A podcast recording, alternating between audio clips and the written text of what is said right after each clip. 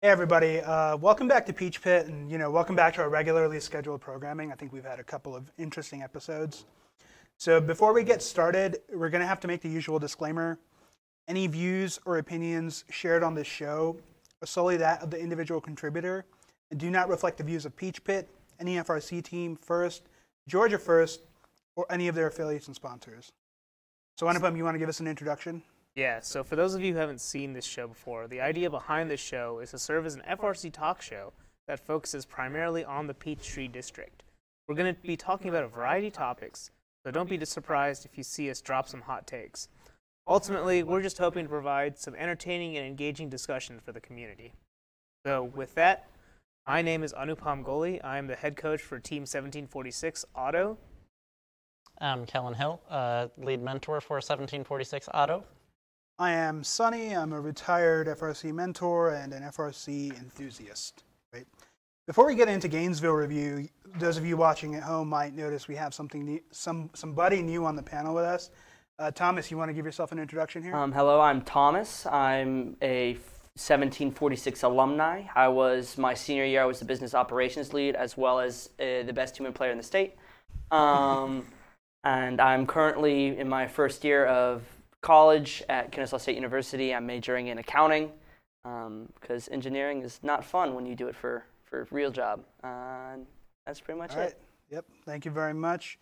We haven't gotten in trouble for anything we've said yet. Let's let's keep that streak going, if you don't mind. All right. So we're gonna jump right into it with the Gainesville results. Right. The winners of Gainesville were 6919, the Commodores, 4188, Columbus Space Program, and 6829, Ignite Robotics. The finalists were 4189. What are they? The Chargers. The Chargers. That's right. 1746. Otto. Who are those Otto. scrubs? Those Yeah, those scrubs. losers. 5651. The Robo Jags. The Robo Jags. All right. And the Chairman's Award went to Team 1648, G3 Robotics. And the Engineering Inspiration Award went to 6919, the Commodores. So that's actually a great segue.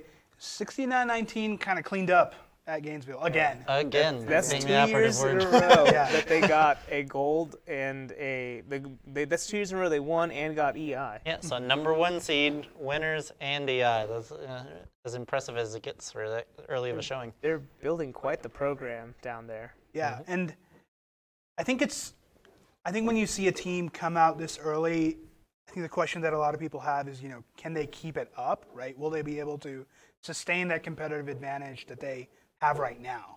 What do you guys think?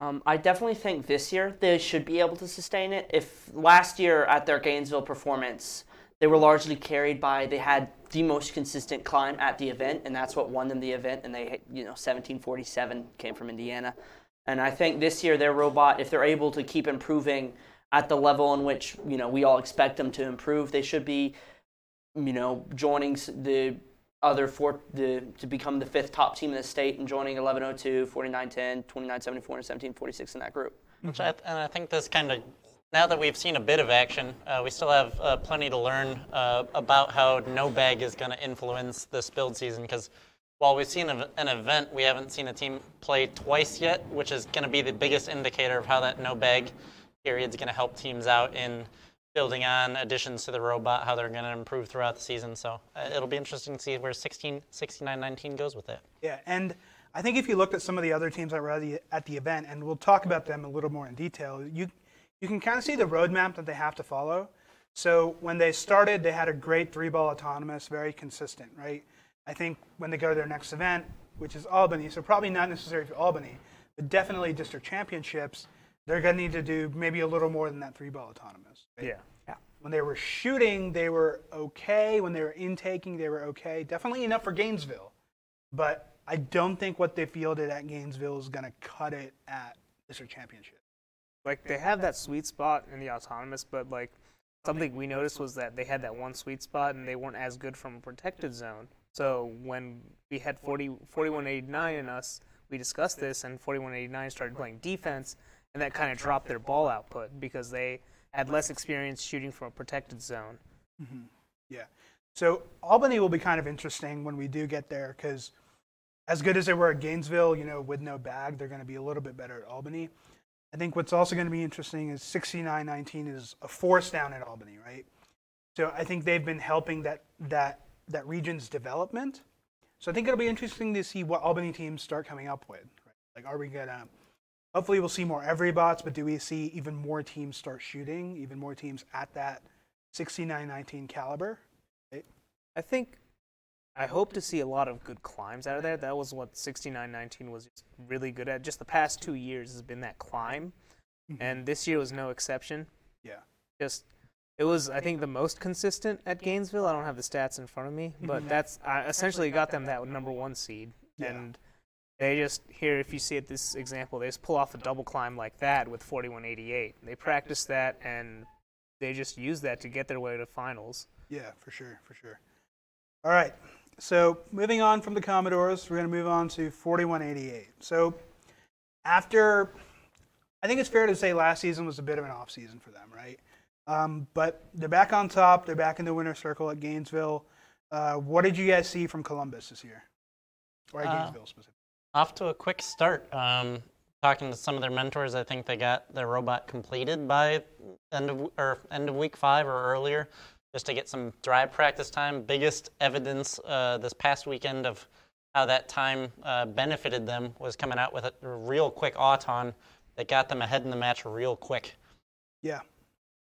Any other comments from the other side? Um, personally, I don't think their strategy is going to acclimate them to long-term success unless they're able to really speed up the how fast they're able to shoot from that long range.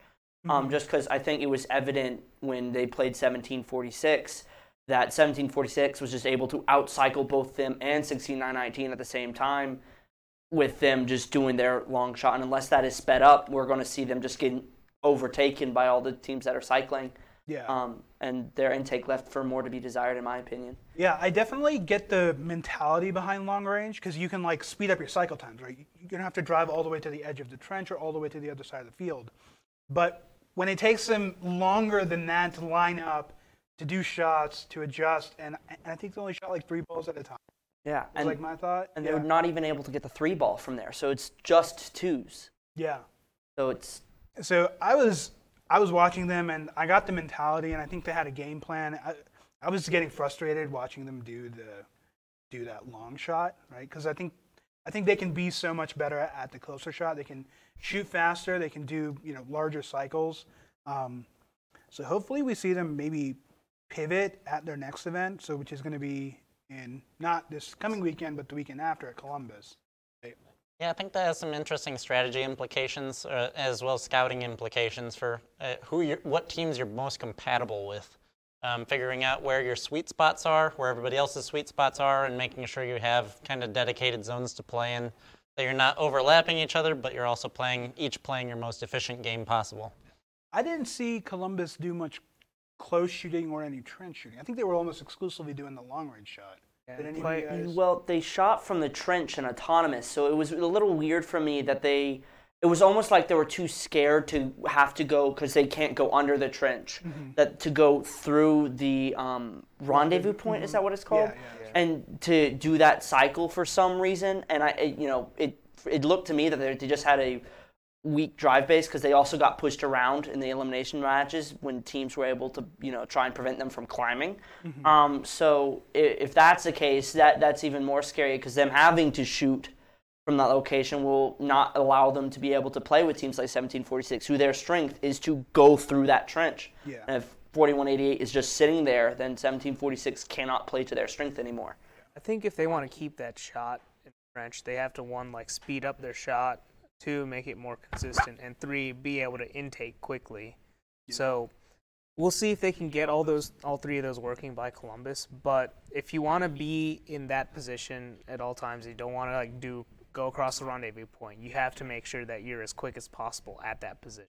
Yeah, and I don't think they're ha- I don't think they're going to have a huge amount of trouble at Columbus, right? That's not to say that you can't have a team emerge and ultimately challenge them, but you know, I think they have to look to bigger picture. I think they have to look to the district championship. And to your point about compatibility, I think it's really hard for me to gauge whether or not 4180 is compatible if they're only doing those long range shots, right? Because then you get the doubts that Thomas mentioned, like, oh, is their drive base not strong enough? Are they scared to use their intake? What's really going on here, right? So even if they do get the long range shot working perfectly, right, down every time, I think they have to, I think they have to show off some of that aggressiveness, right, to to say, you know, hey, second best team or the best team, depending on where they're positioned, we are good. We're good long range, we're good short range, we're good under defense, and I think they haven't proved that yet. Well, so I think that their autonomous mode will carry them far, but if Oh, they yeah. want to make, if they want to win, especially at an event as like, well, they're going to be at Columbus. They're not coming to Carrollton, but if they want to win at a an event stacked like district championships, they're going to need to have more than just that trick up their sleeve. Yeah. And I think just to mention real quick, because we never explicitly said it, 4188 does have a six ball autonomous, like Yeah. by themselves. So they don't need to be fed. So they shoot their three, and then they go into the trench with like a very nice path, and they pick up three more. And then from the trench, they they typically make three, like those three that they pick up. Yeah, it was remarkably consistent when they, they ran it. So it was, I think that shows. Obviously, they felt for strategy purposes that there was some benefit to taking that long shot, but with mm-hmm. those shots as evidence, they obviously can shoot shoot from uh, multiple locations with some decent accuracy. Yeah, and it was it was really impressive because I don't think we've seen very many teams come out in Gainesville and show that kind of offensive prowess, right? I think typically the team that sort of hits hard right at the beginning is like 49-10, but they do it at Dalton. Yeah. So to see 41-88 come out of the gate like literally shooting like that was was really impressive. Yeah. All right, so that's Columbus Space Program. We're going to see them again in about a week and a half at the Columbus qualifier. Next up is 1746. I kind of wish there was somebody on this panel who wasn't on 1746 or an alumni so that we could have a discussion. But um, I'll just read through what, I, what, what we wrote down here and we can start talking. 1746 struggled early, you know, surprise, surprise. As usual. Yeah. I hate that PCH Informer is just so accurate about that. Yeah. Yeah. All right, good to know. All right, um, but eventually, once they got warmed up, they had some pretty incredible shooting. And the questions I have here is, you know, can anyone else really compete, even though it's very early? You know, what do you guys think? And they weren't really picked. You know, they were picked by the third seed, right, 4189. Um, so that means the first seed and the second seed both were like, nah, I think we're gonna we're, we're gonna go with other people. So, you know, what do you guys think happened there? So, you know, choose your question, choose your comment. Let's go. So that's where if I was the one seed, um, I had the choice between 4188's consistent six ball Auton and climb, even though they didn't have the ball volume, or 1746, who in the last like two matches of quals put up relatively astronomical numbers of balls compared to the rest of the competition. Um, so I think they took the safe bet and went for the climber and the six ball Auton routine. Which hindsight being 2020, it worked for Yeah. them. Yeah, obviously Yeah. paid off. Yeah. So, um, I think in this context, it's worth mentioning the 1746 did not win; they were finalists, right? Yeah. So they did ultimately lose to the first seed. Um, so talk to us, you know, 1746 folks. Talk to us about some of your like early struggles. What was going on there? Uh, I can highlight a couple of those. Um, we actually came out, so first match we wound up having an issue um, that we lost communication throughout the match. Uh, second match we came out, we guns blazing, we played a match with 4188. I think we hit about 10 three pointers. Um, didn't wind up with a climb in the match for losing part of our drivetrain towards the end. But over the next six or seven matches, we had a CAN issue uh, that was caused by a couple of our programmers fighting with each other. Um, that caused some enough communication issues that we were able to drive, but we weren't obviously playing to our capacity that we saw in match two, which was incredibly frustrating. Um, but uh, just had uh, biggest issues then wind up being with climbing. Uh, we had some issues deploying consistently, uh, getting lined up in time. Uh, so we only cli- climbed the once, maybe twice throughout quals, but again Yeah. didn't show it was a consistent feature. Did it then a few times in elims, but not uh, not not with the right timing enough. Obviously, to if we had done so, we could have walked away with the victory. But uh, again, this FRC always lends itself to consistency, and that's not something we we proved we could uh, were ourselves capable of this last weekend. So those were some of our main issues this past weekend. Can't outshoot a climb yet. Yeah, you can't outshoot a climb yet. Um, So yeah, that was that was 1746 Otto's weekend. Um, trying to think, there were a few other points. You got anything for us, Thomas? Um, I can't really speak to how the robot performed. I was an observer. I am an alumni now, no longer part of the team, unfortunately, as much as would love to be. Um, but I, as to the alliance selection, it almost felt like um, when I was speaking to the 4188 people that after the first day, before Otto showed their kick of those last two quals matches, 69-19, as most first seeds do, went to them and said, "Hey, you know, let's start, you know, talking how we're going to do this." And they almost got stuck, you know, and they couldn't couldn't retreat from that almost. Yeah. Um, and it's almost something. It has it was something that happened to Otto in 2016 at Columbus, where you know G3 looked good. All of a sudden, 48, 188 went on a tear in the last couple matches. We didn't see it because we already picked picked y'all before alliance selection, and then we lost to the Burbank 4188 alliance, and then um the and then them not being picked by 7104. I felt that was just um they're a newer team on the block, and it was just inexperience. I think they just looked up on the board, and I frankly, and probably very wrong, just said those guys are next in line, 8083. And 8083 isn't that bad of a robot, quite quite good as we'll talk to earlier. But that that's why they fell so low. Yeah. And you actually brought up an interesting point about, you know, talking about teams, about alliances before it's really time and all the cards have been played, right? Um, this is one of those things when I used to be a mentor, I like really try to keep this information as close and as late as possible, right? Because you get into those traps of talking to teams way too early, right? You you get your hopes up, and then when the competition turns, you feel almost emotionally obliged to go down that route, right? But what I saw with other teams is when you start when you start discussions about like, hey, we're going to partner up, the next discussion is okay, who are we going to go with next? What are the strategies we're going to do?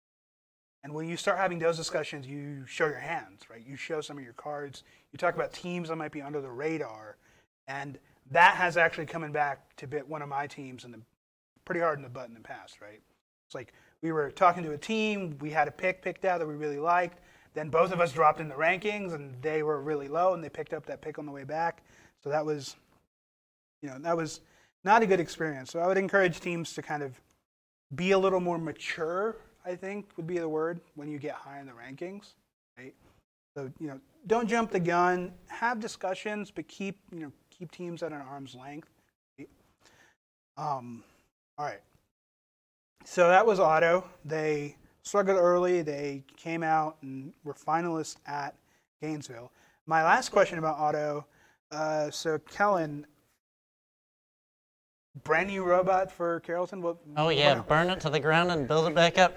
Uh, but uh, seriously though, uh, we're we're incredibly enthused with the the robot we have to start this season. I think, uh, and I, I think I mentioned this on the reveal night that this is the most correct pieces we've gotten early uh, in the season. Obviously, we have some kinks to work out, but climbing being the biggest one for just making that the most consistent thing in the world. But um, with what we were able to accomplish for uh, shooting power cells, uh, uh, it was it was awesome to see the matches where we're shooting at 100%. Um, yeah, I think we've got some tweaking and tuning to do. A lot of things, sm- smaller improvements to make. Uh, again, climbing being the biggest biggest thing, but yeah, happy with where we're going from here. Uh, got a few weeks until Carrollton, and access to the competition robot for three weeks is a Yeah. fantastic thing.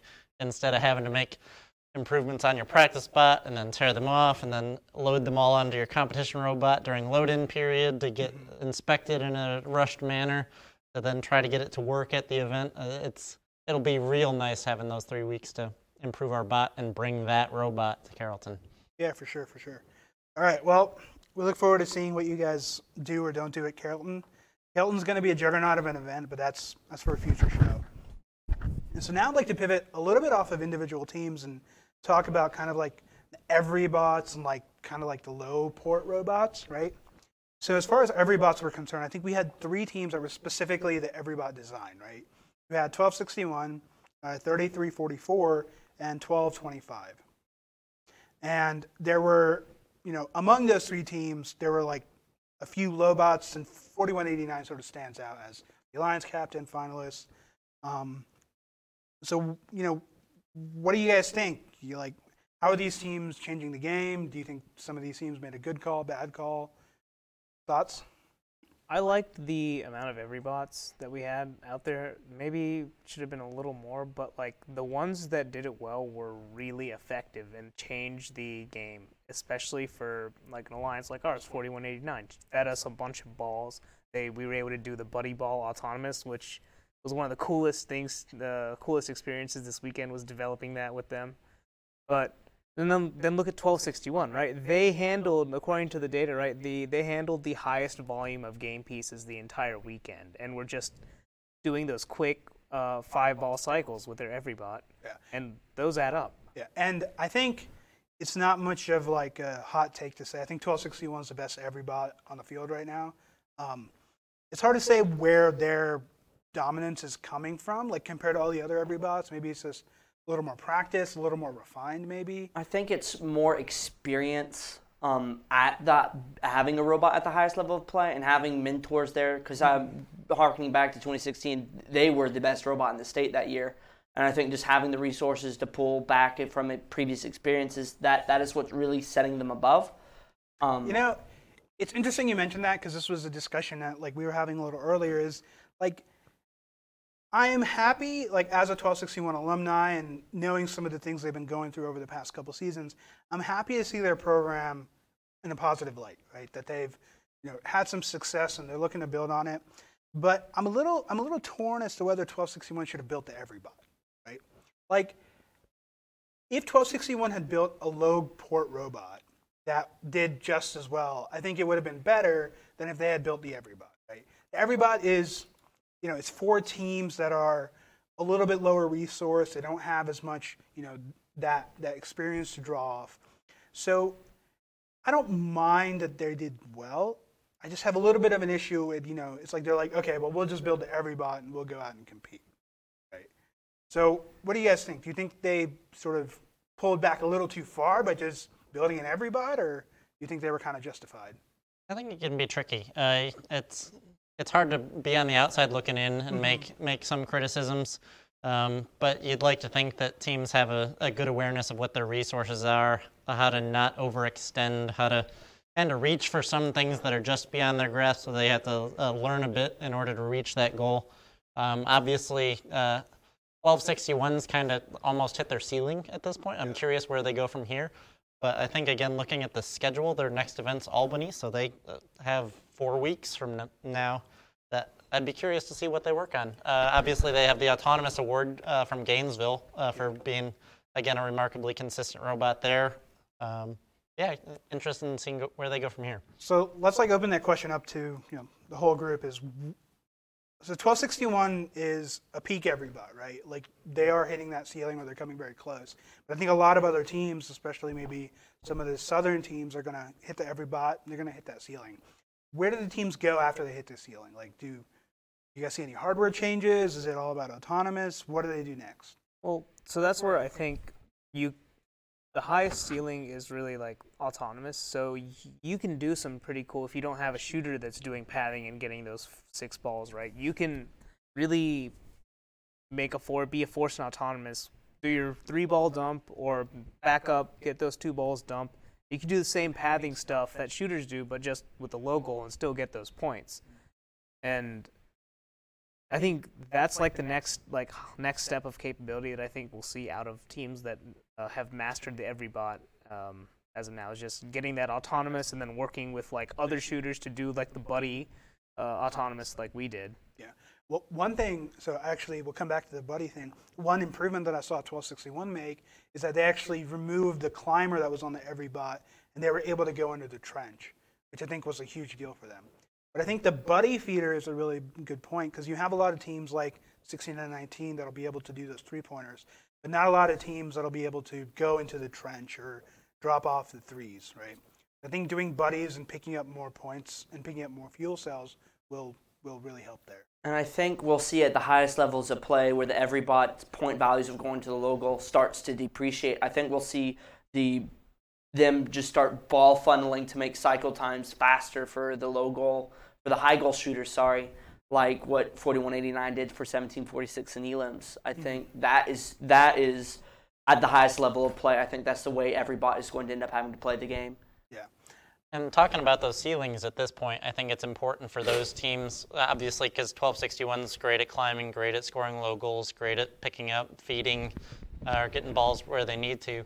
But you kind of got to look at where those opportunities are. Um, so if you, if you have an every bot out there, instead of waiting until eliminations like we did with 4189 to develop that, that three ball pass, start working on it now. Get ready for next event. Yeah. Actually, since you say 1261 is great at everything, this is my rant into something that they were really not great at, right? If you want to show the video. So, what you'll notice in the video, and Let me try and pull it up real quick. yeah.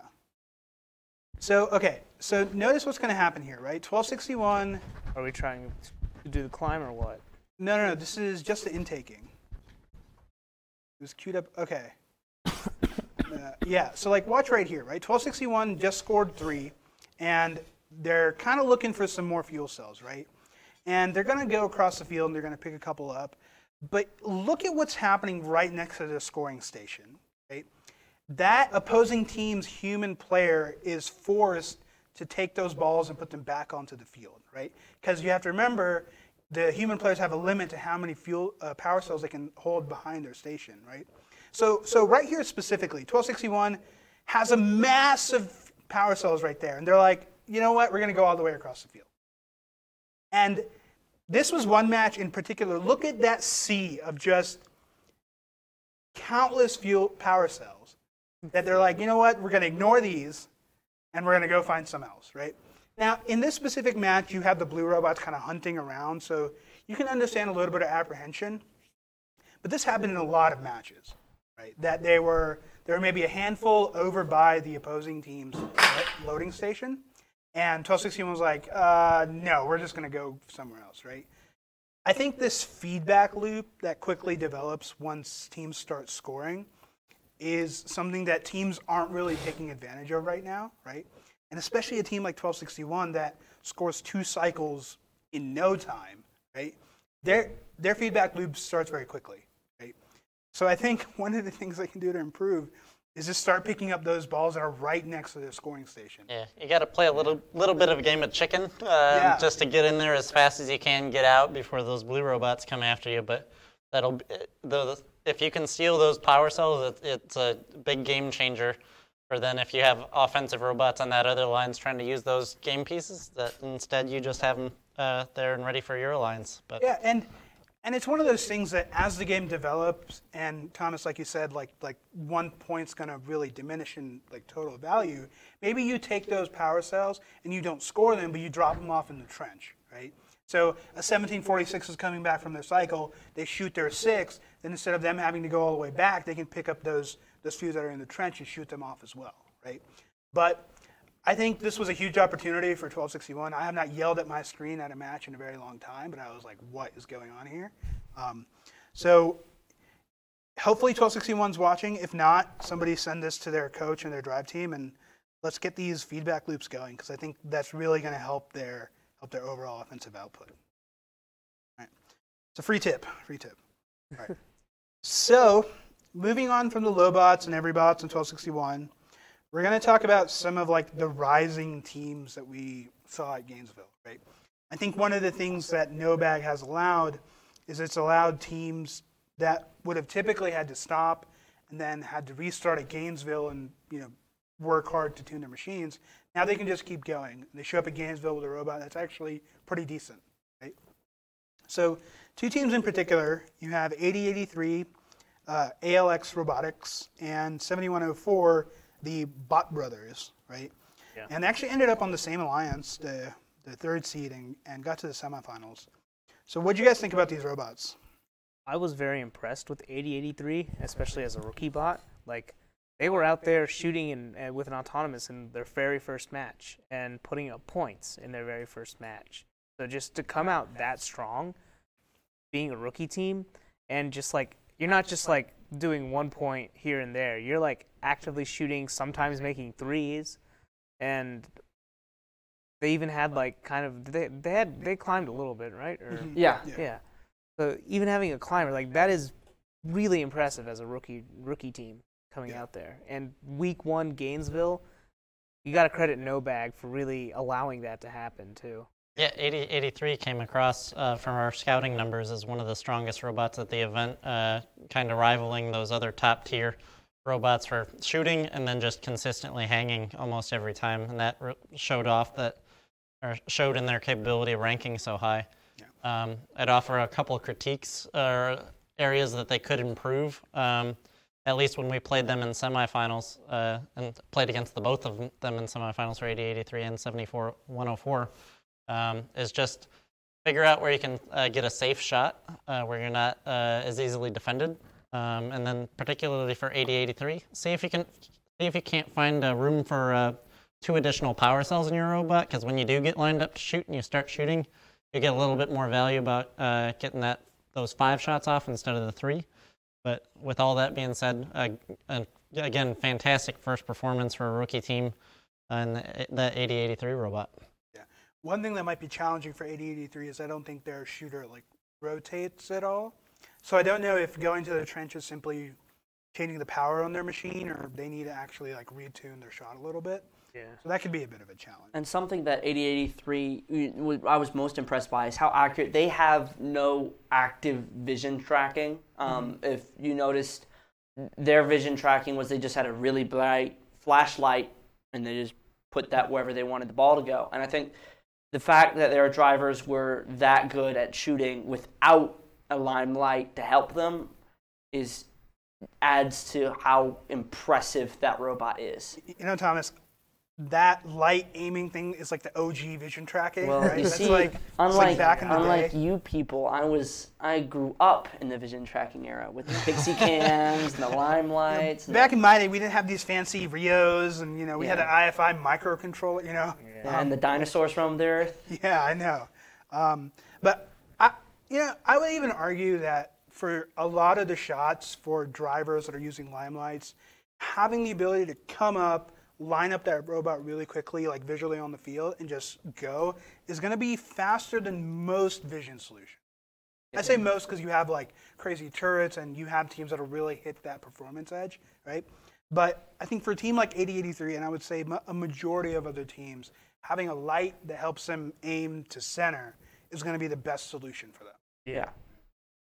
Um, all right, 7104. yeah, Ju- go ahead. Just quickly on that point, in 2012, the three world champions, right? None of them had a camera aiming system. They all just used a flashlight to aim, and they won that. I imagine that may Wasn't not that happen. also the year that Einstein got hacked? So all the teams that had vision tracking didn't work. They still got out of their division with just flashlights. Yeah. So, yeah, it was really weird to watch 548 like run this past weekend. I was like, oh man, it takes me back. Okay. Um, so yeah, so I think one of the questions I had about these teams is, you know, they're rising. They were able to show up at Gainesville. Do you think they have what it takes to stay competitive at district championship? Uh, I think their current skill sets are going to continue to serve them well in qualification matches. Uh, again, based on the, the feedback I gave, I think it's going to be crucial for those robot them to continue developing certain skills uh, to maintain that position.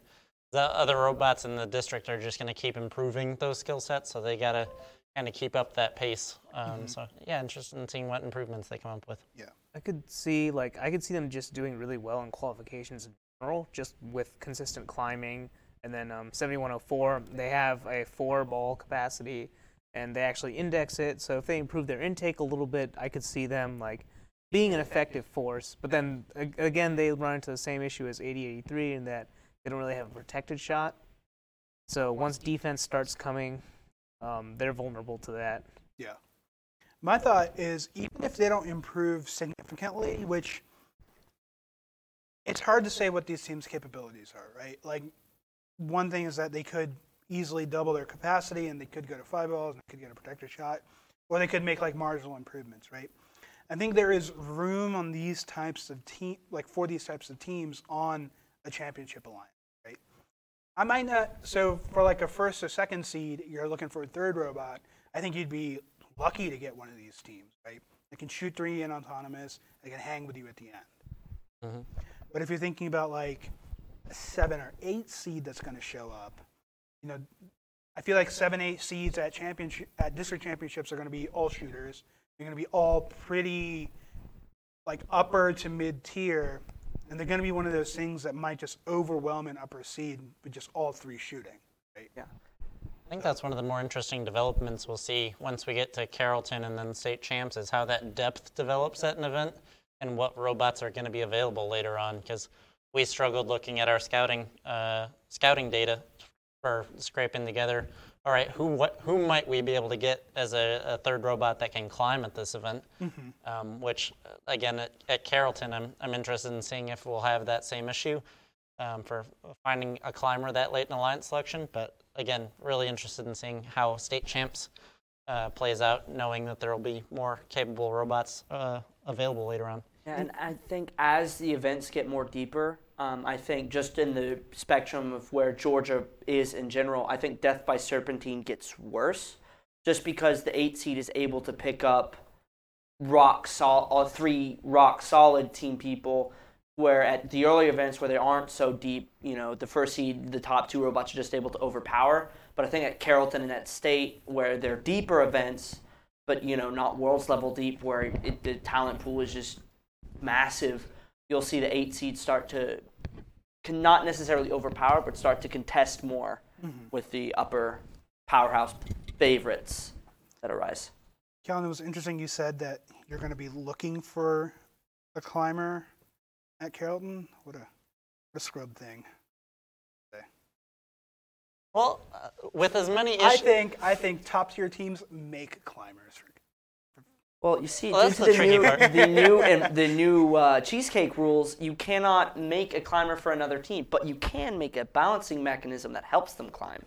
well, that and it's it's so much easier working uh, with a team that already has a mechanism and Oh, working yeah, on sure, for getting that to work instead of trying to develop something brand new to toss on to get to learn how to use within only a match or two's worth of time. Yeah, yeah that's Um, that's not easy. So it's definitely helpful to have. But I like look at the new cheesecake rules, and I'm just like, there's so much more. There's like so much room for activity still, right? Yeah, and there's and there's loopholes, and I was an inspector at this last event, so uh, hopefully I don't get in trouble for saying this. But the way the rules are worded is very vague and ambiguous because their definition is a team cannot provide a major mechanism to another. You know, you you say vague and vague and ambiguous, but my experience with the inspectors at like in our district has been vague and ambiguous is going to be what like gets you. So Yeah, but it I would take a very strict definition, but I would say you don't.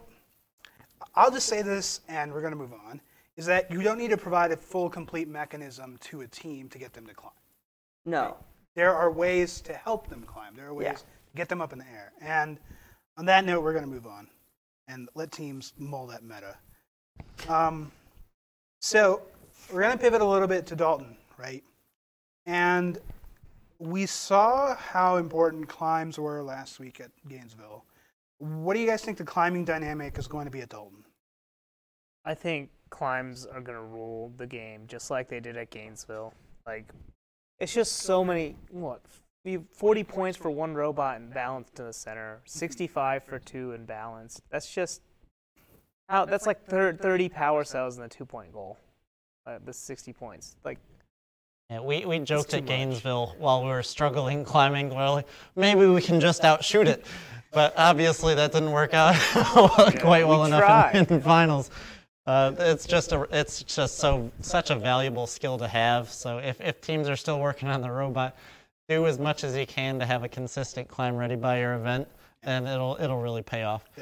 One of the things is that at Gainesville, for the elimination alliances that won, about 50% of their points came from climbs. Right?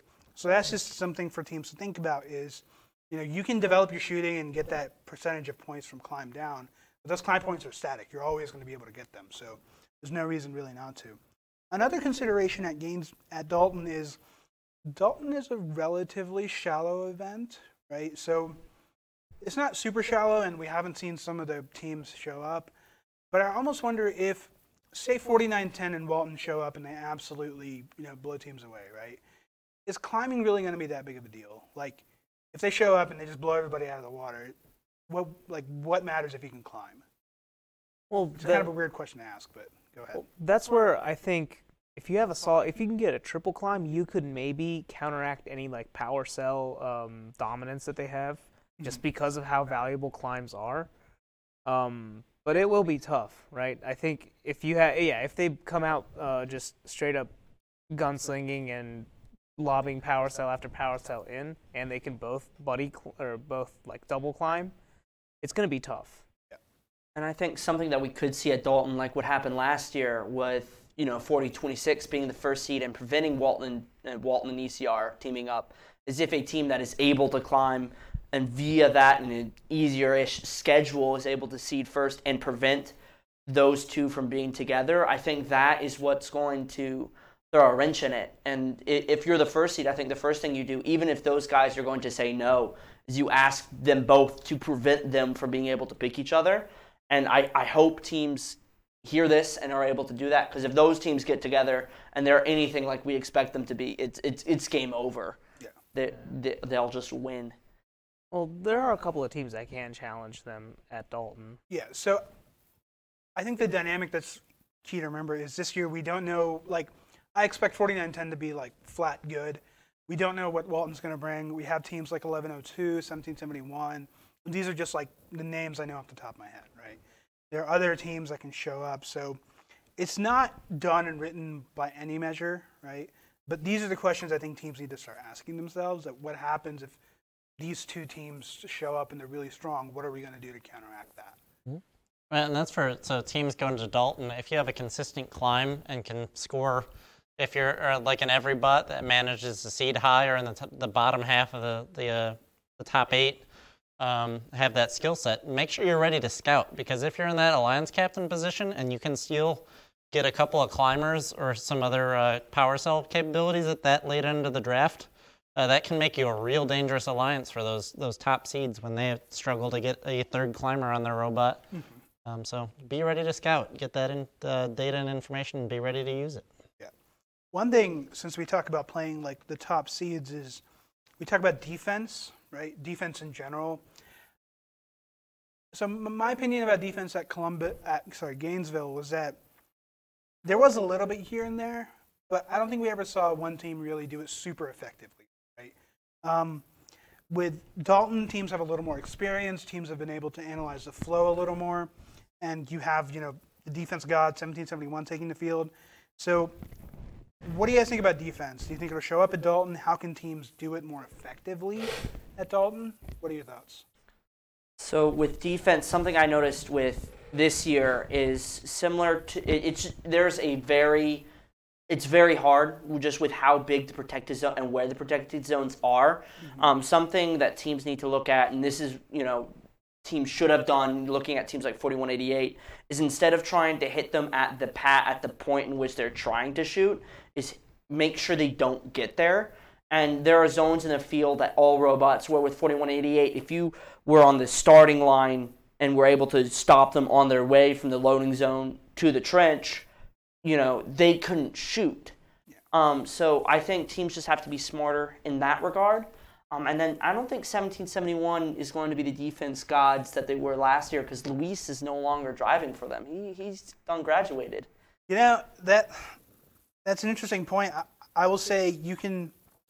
There are specific teams that are competitive the entire time, right? So like take take 1678 for example, right? Yeah. I think they have new drivers almost every season.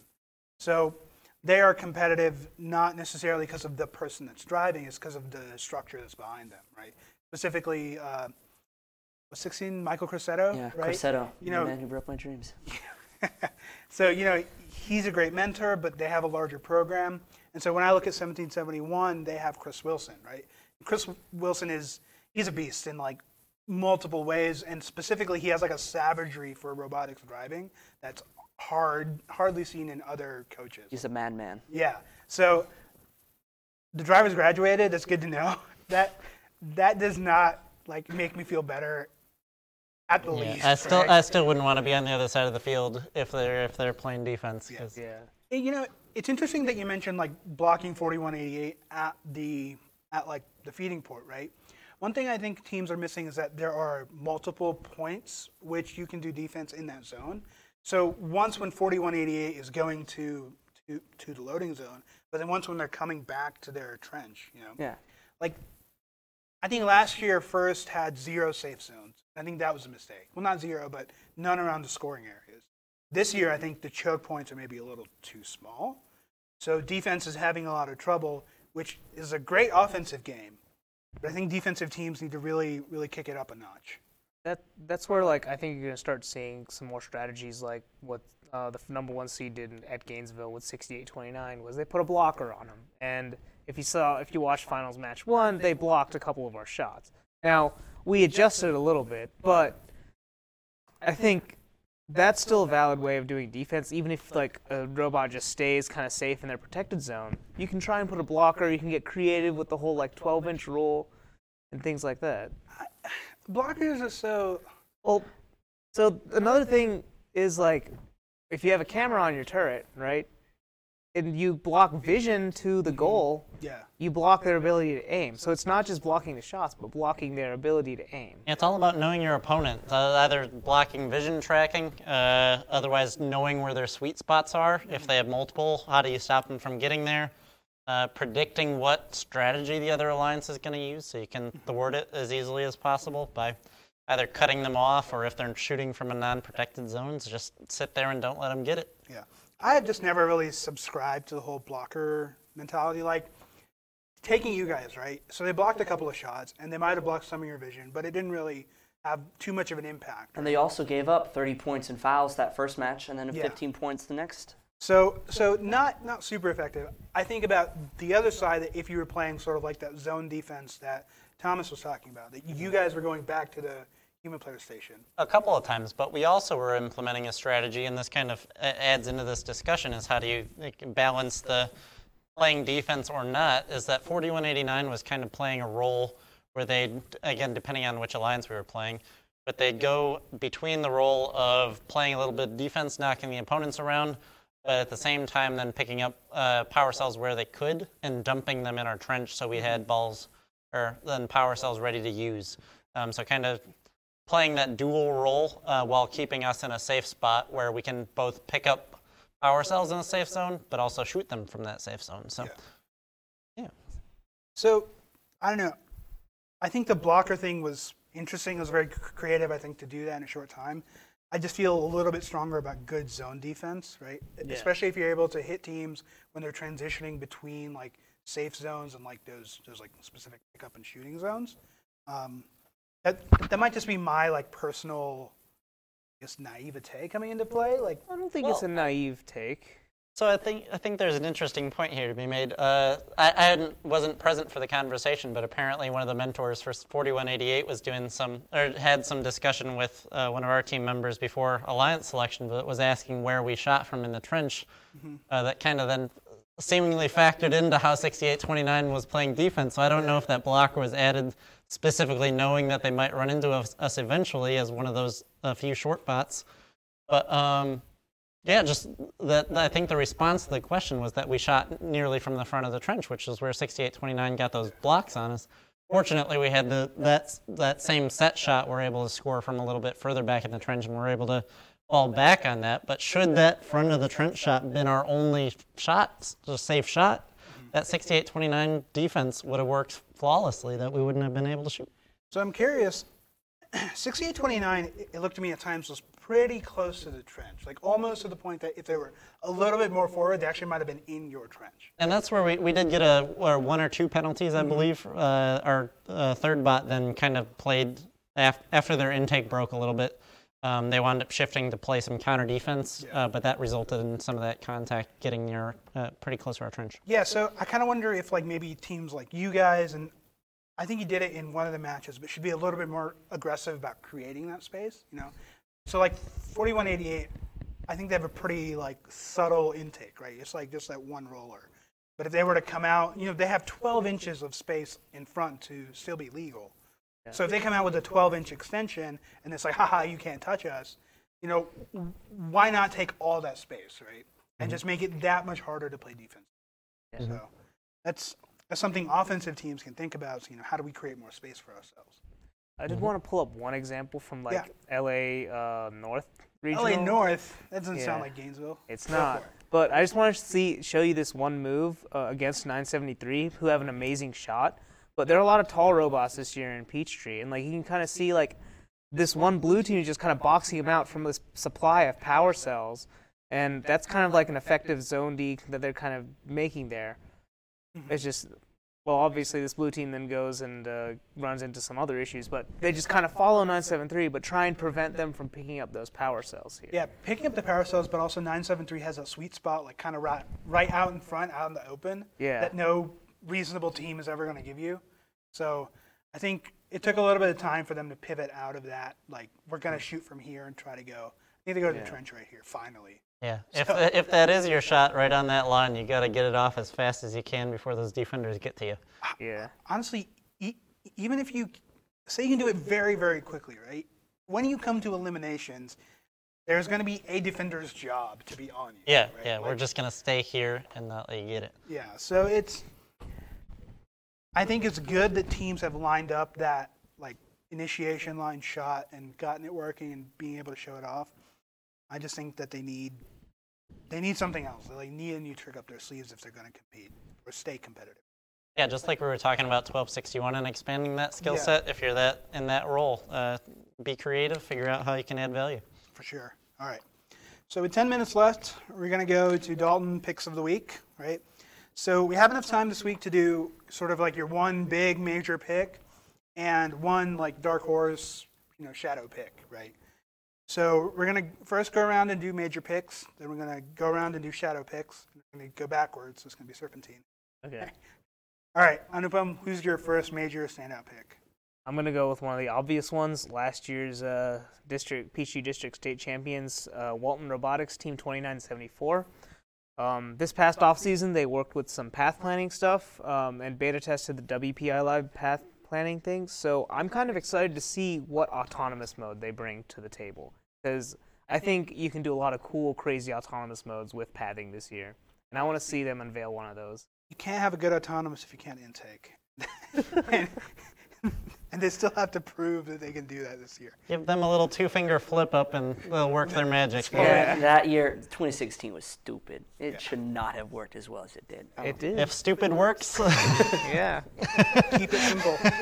Um, All right, Thomas, who's your who's your major Um, pick? My pick is going to be 4910. Um, Okay. I got to speak with a couple um, of their people that were volunteering at the event. And they seemed very, very excited for what the robot has to come. And if you're subs- uh, follow them on Instagram, they posted a video of them shooting. Uh, You don't see the robot, you just see the shot. Someone could have been throwing it, but it, it looks quite impressive. Was it fast? It was fast, man. Oh wow, okay. Fast. good to know. That's an interesting point on 4910. I think they actually had a full on scouting crew at Gainesville for. And they were also making bumpers for half the teams. So yeah, so even if you're not playing early, it's good to show up early. So Yep. good to get pick up those uh, tricks of the trade early in the season.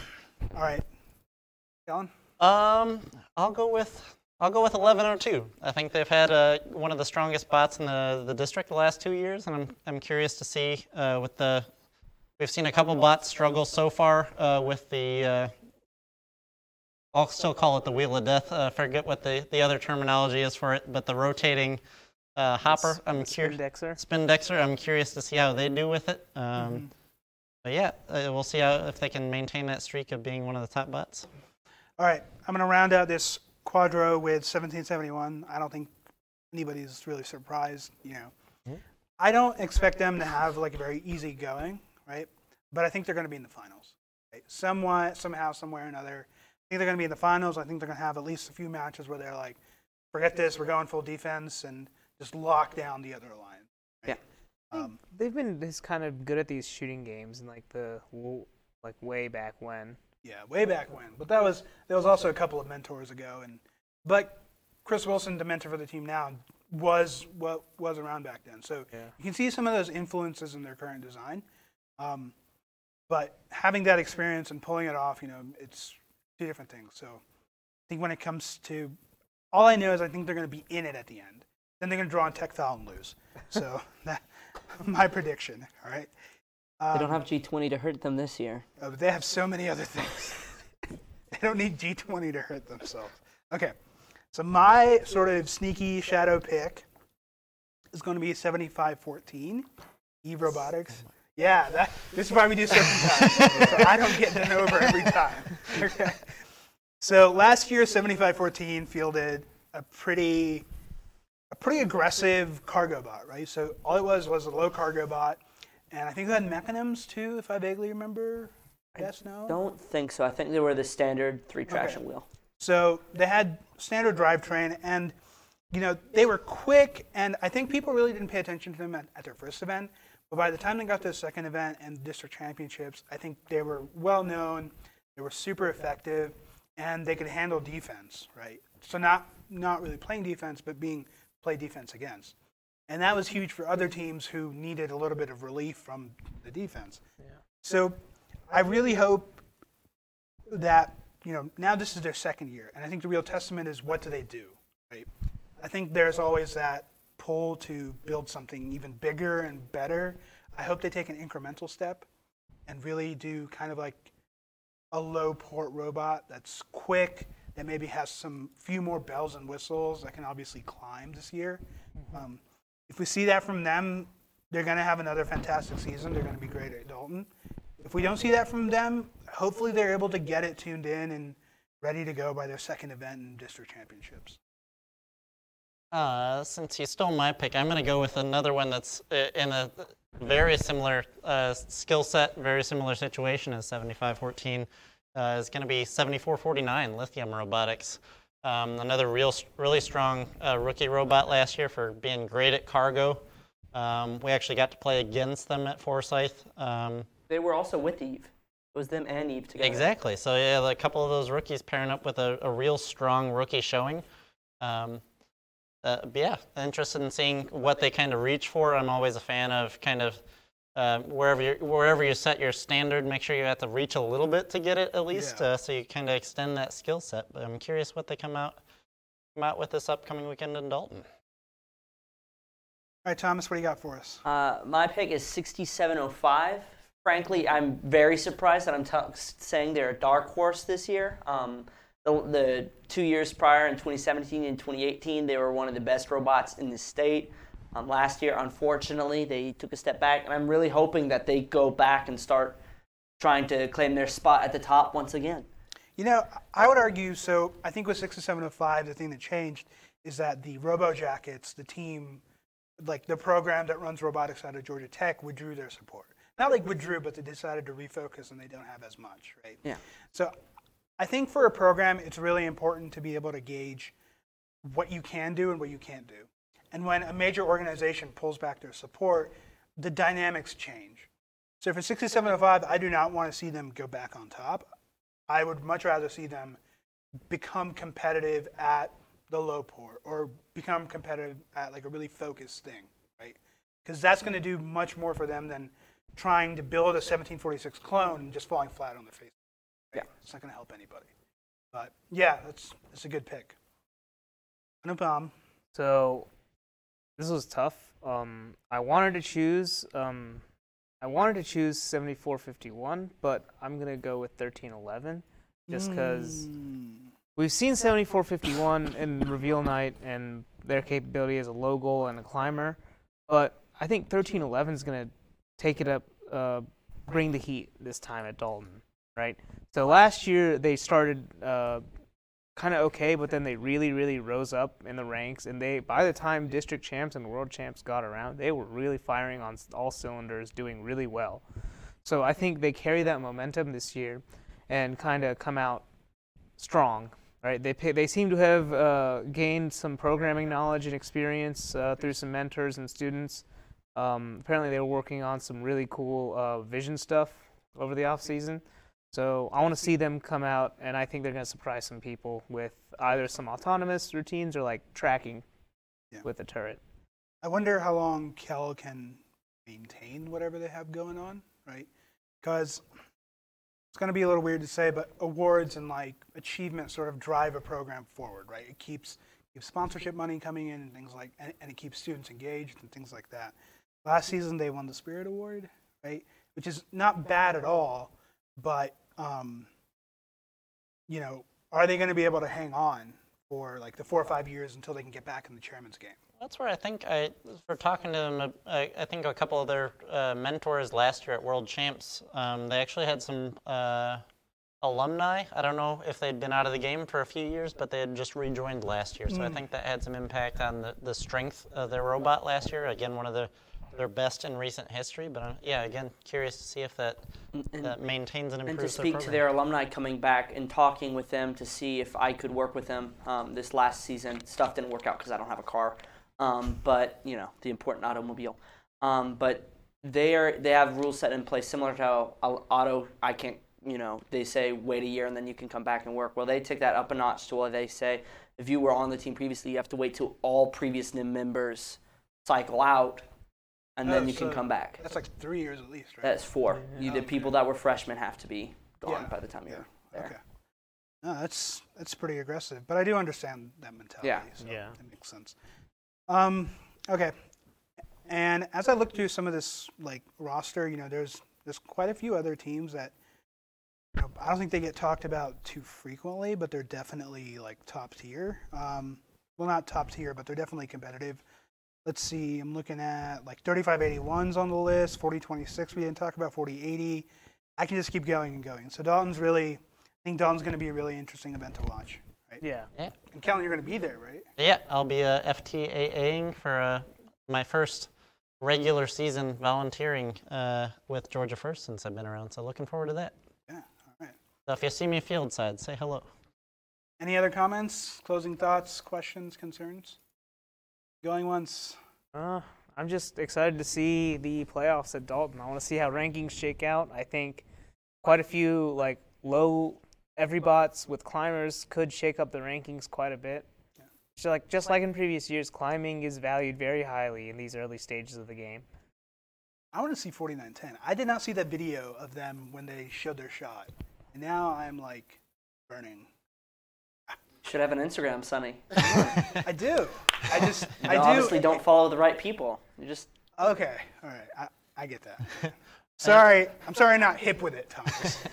Yeah, my interesting point is, and something I've enjoyed since I've been doing first, is showing up to an event, and obviously everybody gets the same like materials and game challenge at kickoff. But when you show up to an event, you get to see all the solutions to the same problem in the same place. So I'm uh, got to see the 36 or however many teams were at Gainesville this past weekend. Th- that many solutions, but curious to see uh, almost entirely new uh, set of solutions to that same problem this upcoming weekend. It's always interesting to see unique Speaking robots pop up. but- Speaking of unique, one team in Dalton this year, for 5900, had one of the most unique climbs ever last year, where they went from uh, stage one to stage two, then stage two to stage three, with some cool uh, pneumatic cylinder actuations. I want to see if they uh, keep up that streak of unique climbs. yeah. Yeah. f- I think the Fighting Mongoose is like that's like one of the hometown like real teams sponsored by like Shaw Carpets, which like really supports that event. So they should they should have a good showing as well. All right. All right. So with no more closing thoughts on that note, I think we're gonna end the show. Thank you for joining us this evening or morning or whenever you're watching this. Yep. See you next time. Ya.